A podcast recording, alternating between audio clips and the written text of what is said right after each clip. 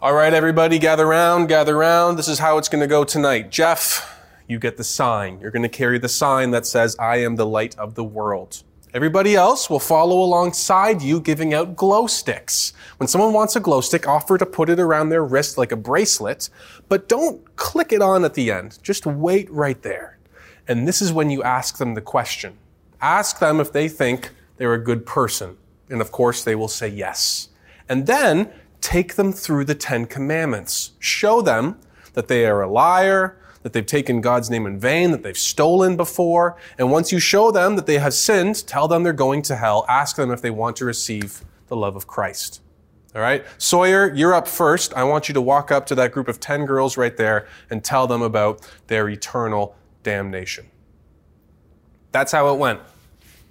That was the first time I ever learned about evangelism. I was in high school. Some of my friends got really excited about sharing the gospel. We went to the beach. We went up and down telling people uh, that they were sinners. They were facing eternal judgment. We asked them if they wanted to receive Jesus. And if they said no, we would go on to the next group. Most people politely listened. Once or twice, someone would raise an intellectual objection, and I would just crush it like a Dixie cup, because all I read at the time was apologetics and philosophy. And this went on for many, many weeks, and I found that no matter how tight my script was, how good my arguments were, no matter how fast I could back them into a corner, most people didn't care. Why? What's their problem? I don't know. Anyways, on a different note, recently I was having a conversation with someone about a very contentious current event. We were having a conversation about it, and they were raising some points that I already knew. I already knew these points. I was familiar with the authors that wrote about these points before. I had actually written papers in response to these points. So when this person was saying things, I kind of, I jumped in. I helped them to uh, finish their sentence, to complete the idea for them. I explained the concept, and I told them why it was wrong, why it was invalid, fallacious, immoral, and led to horrible consequences. And do you know what they did? They freaked out. They got really mad at me. They got angry. They started yelling and insulting me. And I thought I was doing a good thing. What was their problem? How would you evaluate my conversations back there? What do you think I was doing that was helpful or unhelpful? If I was looking back with my hindsight, now being twenty twenty, I would say that the biggest mistake I was making was that I wasn't listening well. I was listening to respond. I was waiting for an opportunity to tell them why they were wrong, but I wasn't listening to understand them, and I wasn't showing them that I cared about them. And that can be extremely frustrating when someone isn't listening to understand. So why is it frustrating? Because you don't feel understood. And feeling understood is a very important part of being human. Don't take my word for it, though. Back in twenty twelve, at the University of Harvard, at Harvard University, a study was done that was called Disclosing Information About the Self is Intrinsically Valuable. And it found that sharing personal information about ourselves is one of the most foundational parts of being human. Here's two ways, two of the ways of how they tested for it. One was, they gave participants the opportunity to answer questions. And you could either answer questions on behalf of yourself or on behalf of somebody else. If you answered questions on behalf of somebody else, you received a financial reward. They gave you money to answer on behalf of someone else. But if you answered on behalf of yourself, you got no money.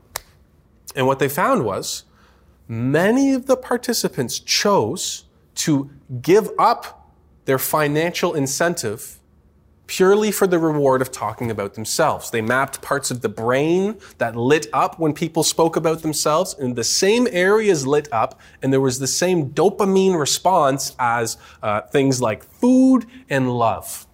So you can see that we are wired to connect with others. We are wired to share our lives with others.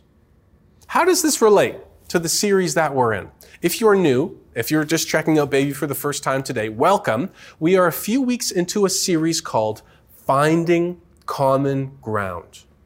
And we're observing the fact that uh, a marking feature of our age today is the presence of widespread disagreement.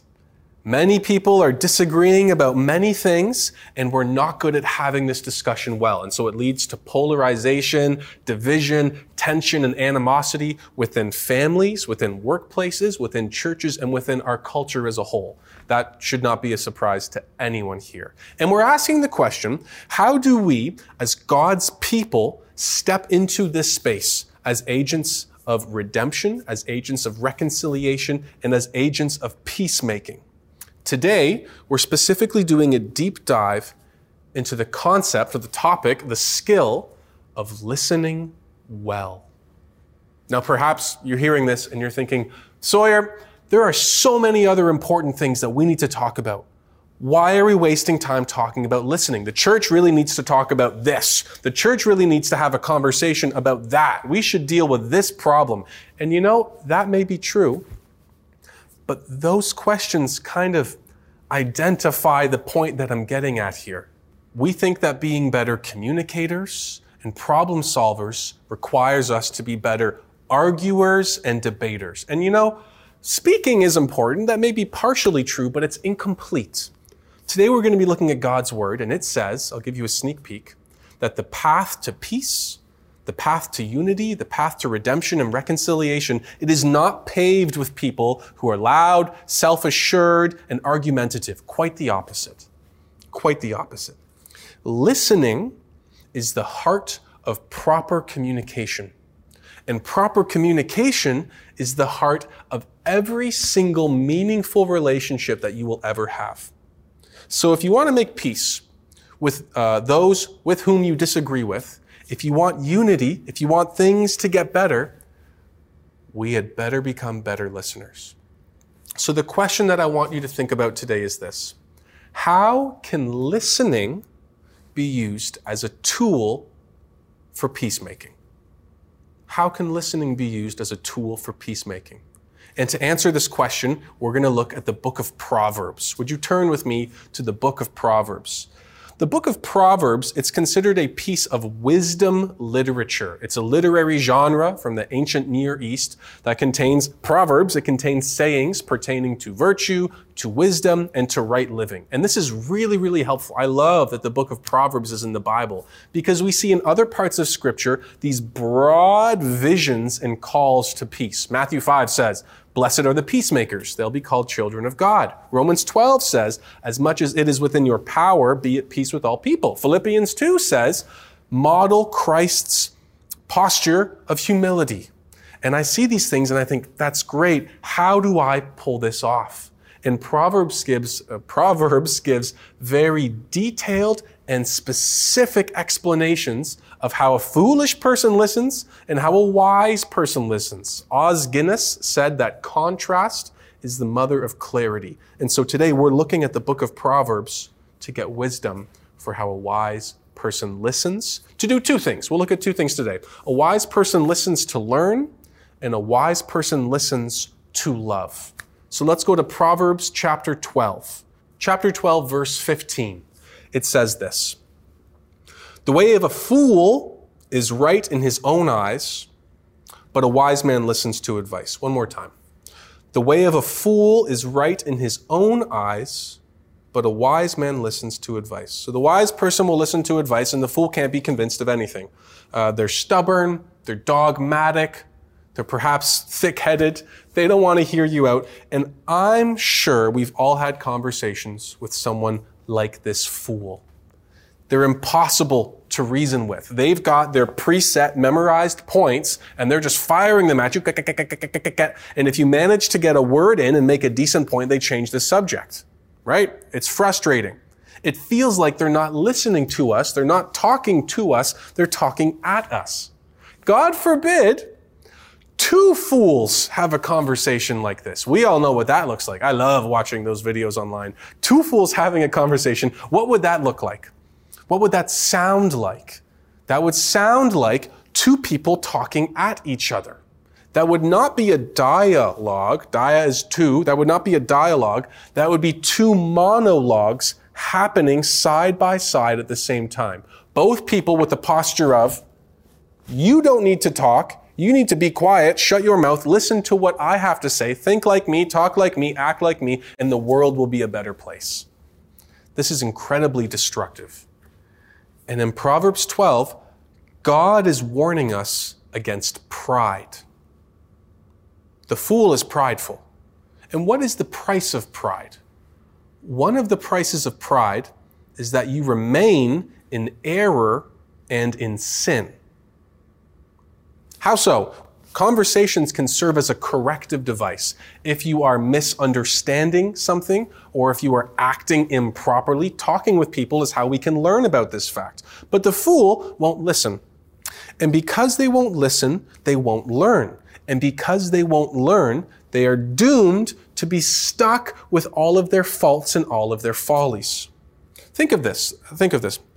Imagine all of the beliefs that you have. If you could make a huge list of them, think of beliefs that you think are, you know, very, fairly uncontroversial. Con, con, I can't talk today. Think of your beliefs that are uncontroversial, and think of your beliefs that are, you know, a bit stronger on some polarizing issues. Put them all out there. And ask yourself this. Do you think some of those beliefs are possibly wrong or incorrect? Whether completely false or whether partially false. Do you think it's possible? Okay.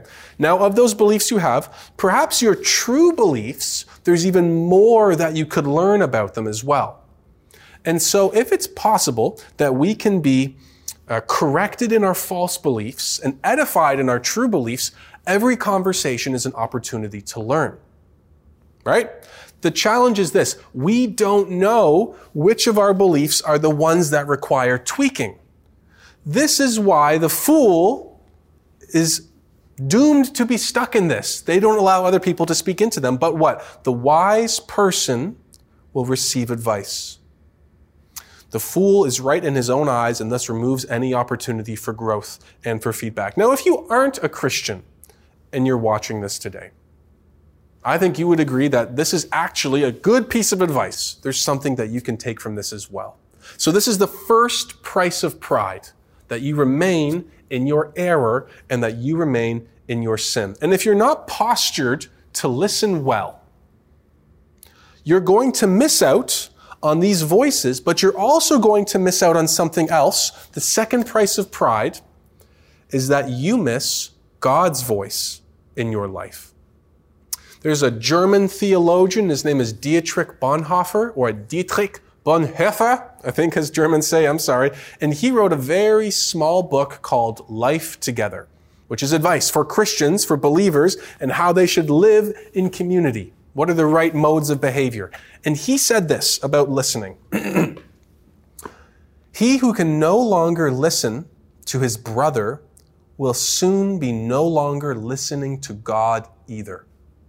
He will be doing nothing but prattle in the presence of God. Prattle just means foolish, irrelevant babble and conversation. This is the beginning of the death of spiritual life. One who cannot listen long and patiently will presently be talking beside the point and be never really speaking to others, albeit he be not conscious of it. Anyone who thinks that his time is too valuable to spend keeping quiet will eventually have no time for God and for his brother, but only for himself and for his own follies. God speaks to us. Did you know that?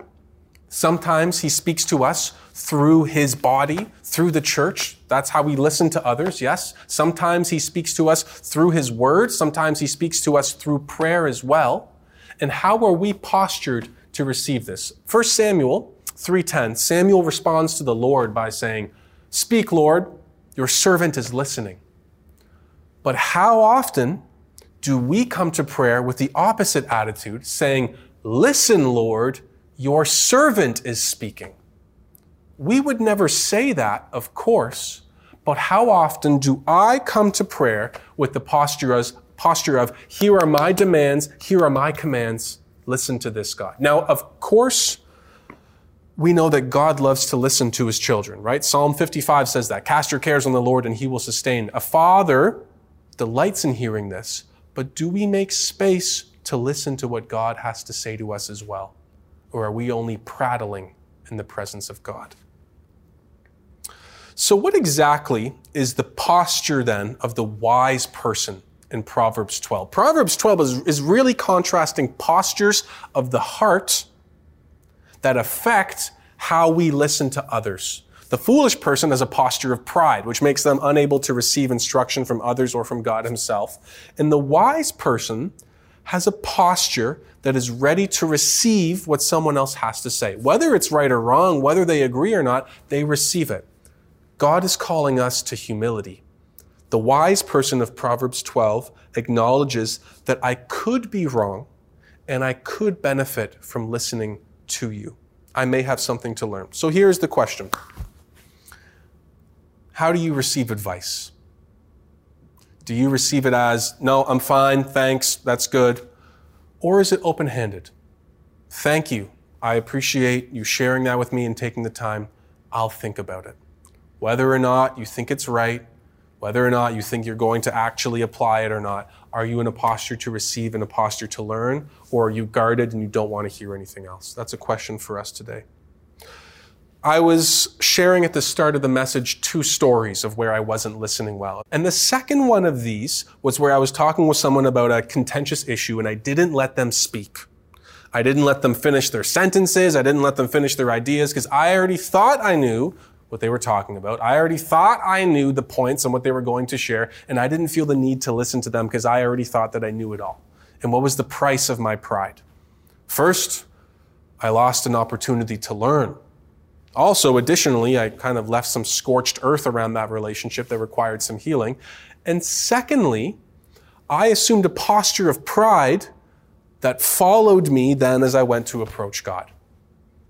So that is the posture of the fool in Proverbs twelve. Proverbs twelve shows us how we can listen to learn. The next proverb that we're going to look at shows us how we can listen to love. Would you turn with me to Proverbs eighteen? That should just be a few pages over or a few swipes, depending on how you're viewing it today. Proverbs eighteen, verse two, says this: "A fool takes no pleasure in understanding, but only in expressing his opinion." A fool takes no pleasure in understanding, but only in expressing his opinion. We know these people. These people start every sentence with I. They're spouting off their opinions as if they're on a talk show. They use every opportunity to tell you what they like and what they dislike, their thoughts on this and that, and everything that they've done. And God forbid, if you happen to get a word in, they will use that as an opportunity to pivot it back to themselves. So let's say you mention how you're having a hard time at work. And they will say, oh my word, listen, I have the worst boss ever. These people are frustrating to talk to, right? A fool takes no pleasure in understanding, but only in talking. Now, there are some rich implications in this proverb if we do a, a little bit of advanced textual analysis. It says that a fool takes no pleasure in understanding. So if a fool doesn't like it, what can we derive about the attitude of a wise person? If a fool does not take pleasure in something, then a wise person must take pleasure in something, right? In what? In understanding. They take pleasure in understanding. But understanding what? Well, if the fool only takes pleasure in the expression of themselves, then a wise person must take pleasure in the expression of others. Later on in that same paragraph from Dietrich, Dietrich Bonhoeffer, he shares this. The first service that one owes to others in the fellowship, the fellowship of believers, Christians, consists in listening to them. Just as love to God begins with listening to his word, so the beginning of love for the brethren is learning to listen to them. It is God's love for us that he not only gives us his word, but also lends us his ear. So it is his work that we do for our brother when we learn to listen to him. Christians, especially ministers, uh-oh, so often think they must always contribute something when they are in the company of others, that this is the one service they have to render. They forget that listening can be a greater service than speaking. This is what listening to love looks like. Proverbs eighteen two is a call to empathy. It's a call to delight in others. And perhaps you hear this and you're thinking, sure, man, I'm down to listen to others. I just don't know many people worth listening to. I just don't care to listen to most people. May I say this? As your pastor, as your friend, you don't care because you don't know enough about them to care. Does that make sense?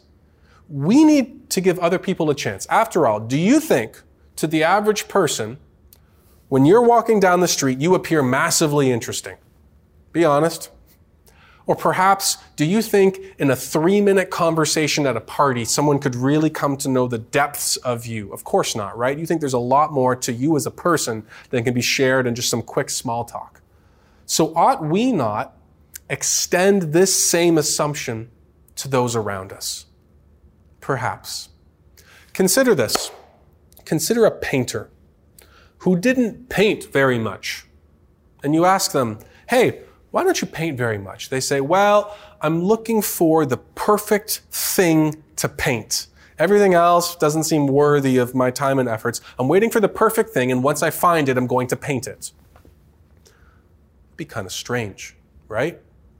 Now compare that to a different painter. This painter tells you, I have never encountered an object or a person that was unworthy of being painted. My joy is recognizing their beauty and expressing it on my canvas. Who do you think is the better artist? A Danish philosopher named Søren Kierkegaard, he expresses this and he actually applies this to the Christian faith. He says this, alas, but we men talk about finding the perfect person in order to love him. Christianity speaks about being the perfect person who limitlessly loves the person he sees. So when I delight in listening to you, I am showing you that you are valuable.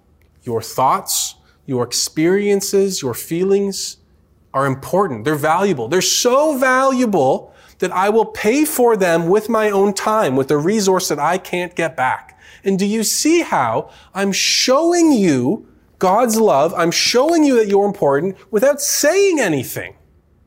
This is the value of listening to love. Think about this. Imagine you're at a coffee shop sitting across from a person who thinks the complete opposite of you on your, you know, most favorite contentious topic, right? Pick something, politics, economics, religion, COVID, what have you. Pick it. Think of someone who believes the exact opposite, and they're sitting across from you at a coffee table. And let's say you had a conversation with them, and this person listened to you. They actually tried to understand you. You felt that they respected you, and they heard you out, and they wanted to learn. And at the end of this conversation, neither of you persuaded each other, neither of you changed their mind, but you didn't doubt for a second that they took you seriously as a person and valued your thoughts. Wouldn't it be hard to hate that person? It would certainly be harder to hate that person than it was at the start of the conversation. God forbid, you might actually like them. I was talking with a, a friend of mine recently, and he told me that he learned one of his colleagues at his workplace is an anti-Semite. This person hates Jews. And what's worse, this person also claims to be a Christian. This person thinks that Jewish people ought to be hated by Christians, that Jewish people who love Jesus are not able to spend eternity with him. And he told me, Sawyer, I've spent days talking with this guy. He will not listen to a word that I'm saying. I would love to get you and him in a room so that you can just crush him. I want you to destroy him with your philosophical mind powers.